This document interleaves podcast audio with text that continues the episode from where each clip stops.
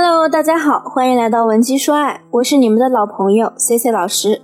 周星驰在经典电影《大内密探零零发》中，他饰演的零零发啊，总是对妻子发脾气。在妻子忍无可忍想要离开他的时候，他还理直气壮地说：“因为我跟你熟啊，不怕告诉你，我就是要拿你当出气筒。你不服气呢，就走啊。”很多人啊就是这样，在外人面前把自己伪装成最坚强的人。可是却把脾气和脆弱都暴露给了最爱、最熟悉你的人面前。情侣夫妻亦是如此。前段时间有学员给我留言说，国庆的时候和男朋友分手了。他们两个人呢是异地恋。临近国庆的时候，男朋友说想去成都玩一玩，姑娘却觉得疫情期间还是不要去外面玩了，提出想要男友来自己所在的城市好好待几天。本来放假是好事，两个人呢说着说着就争论了起来。结果啊，越聊就越变成了从女生想要男友来她的城市陪陪她，转移到了男朋友最近总说工作忙，对她越来越没有之前那么温柔体贴，越想越委屈，就开始说男朋友对自己是如何的忽视，如何的粗心。她男友呢，最近工作压力可能也比较大，想要借着国庆的机会出去玩一玩，放松一下。结果两个人啊，越聊分歧越大，男友说话的口气重了点，跟姑娘说。你能不能别动不动就像个疯婆子似的，想起一出是一出？你冷静冷静好吧。他这么一说呢，姑娘更生气了，疯狂的给他打电话，看男友不接电话也不回信息，一时没忍住，姑娘就给男友发微信说分手。结果男友啊一直没有回复她的消息。如果你和另一半总有吵不完的架，就算脾气再好的人也难免会失控。很多人啊就是这样吵着吵着就散了。有的同学可能会说，还是男的不够爱，人家别的情侣吵架也没见吵散啊，感情不一直挺好的吗？可能你身边也有那种姑娘，经常和男朋友吵架，但是她男友啊还是很爱她，不管怎么吵还是对她很好。那你和这些姑娘的差距在哪儿呢？你们的差距可能就是你只顾着吵，不知道如何去复盘吵架。而那些聪明的姑娘，吵架之余还会去总结复盘自己在争吵当中的问题，所以越吵越有技巧，甚至能利用吵架让感情更好、更甜蜜。那下面呢，我就来教大家一个越吵越爱的技巧，让你再也不惧争吵。这个技巧呢，就是学会给男人台阶，弄清楚两个人生气的点在哪。只有知道对方在意的部分，我们才能把台阶给到位。男人这种生物啊，很理性。他们在考虑要不要哄你和你道歉的时候，也会在心里打起自己的小算盘。他们会去考虑这样做划不划算。男人每一次在哄你之前啊，大脑就下意识的判断，根据以往的经验，每次要花多久的时间把你哄好。好了之后，他能得到什么好处？还是每次哄你大半天也没什么好结果？如果大脑告诉他，你之前哄了女朋友大半天，她都冷言冷语的，那男人就会觉得我何必呢？爱咋地咋地吧，说不定我不哄你，你还会来哄我呢。所以啊，咱们吵架之后，想要让男人乖乖的和你低头，就要学会给他台阶，这也是为了帮我们自己。接下来就要划重点了，如何给男人台阶呢？通常呢，男人都是极度要面子的，死鸭子嘴硬，用来形容他们是最合适不过的。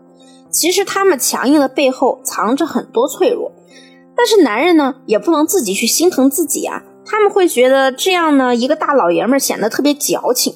那在心理学中有一个理论叫投射，我们没办法去爱自己的部分，往往就会用来爱别人。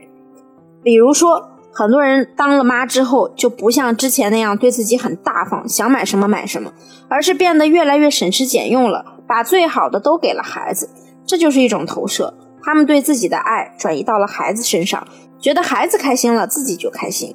同理，如果你学会适当的示弱，就能击中男人的心，让他觉得心疼你呢，就是在心疼他自己。那已婚或同居呢？你们可以这样做：你跟他吵完架，他对你态度冷淡，这个时候坐到他的旁边，跟他说：“你不是说我是炸弹吗？你要再不说话，我可就爆炸了啊！”关键在于边说这句话边递给他他喜欢吃的水果或者零食，这就是你给他的台阶。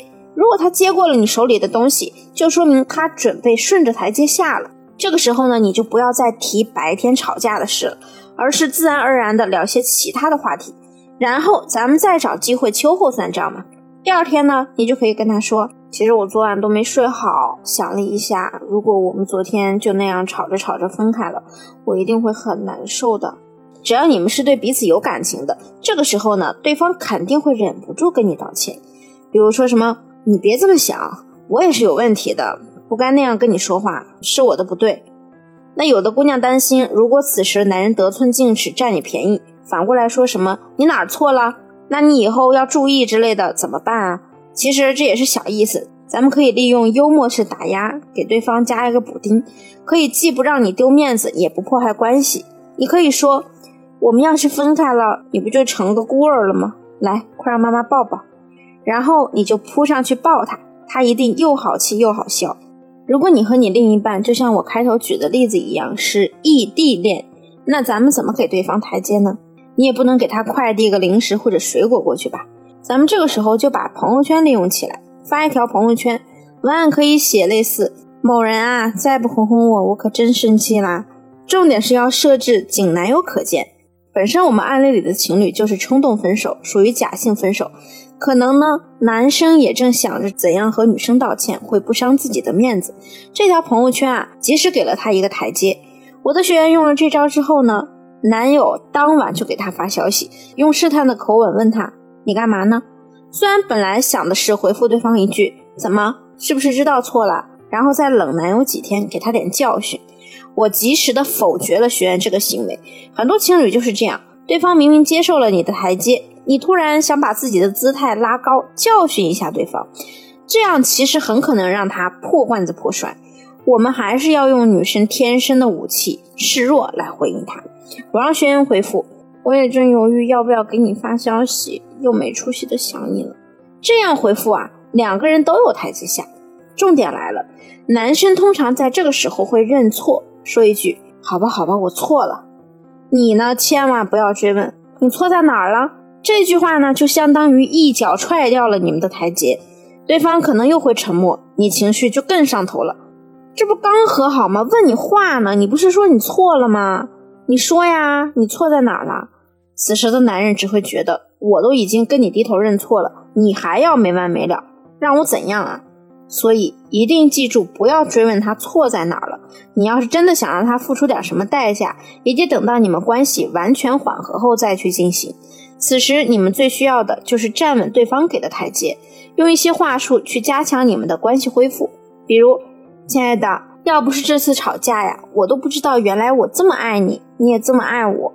每次你们吵完架之后呢，你都用类似的话术去恢复关系，就会让男人的脑海里形成一个强认知，觉得他和你吵架很正常，这不影响他爱你和你爱他。总结一下，已婚或同居的姑娘呢，可以通过示弱性话语加动作引导给对方台阶；异地则可以通过朋友圈来示弱。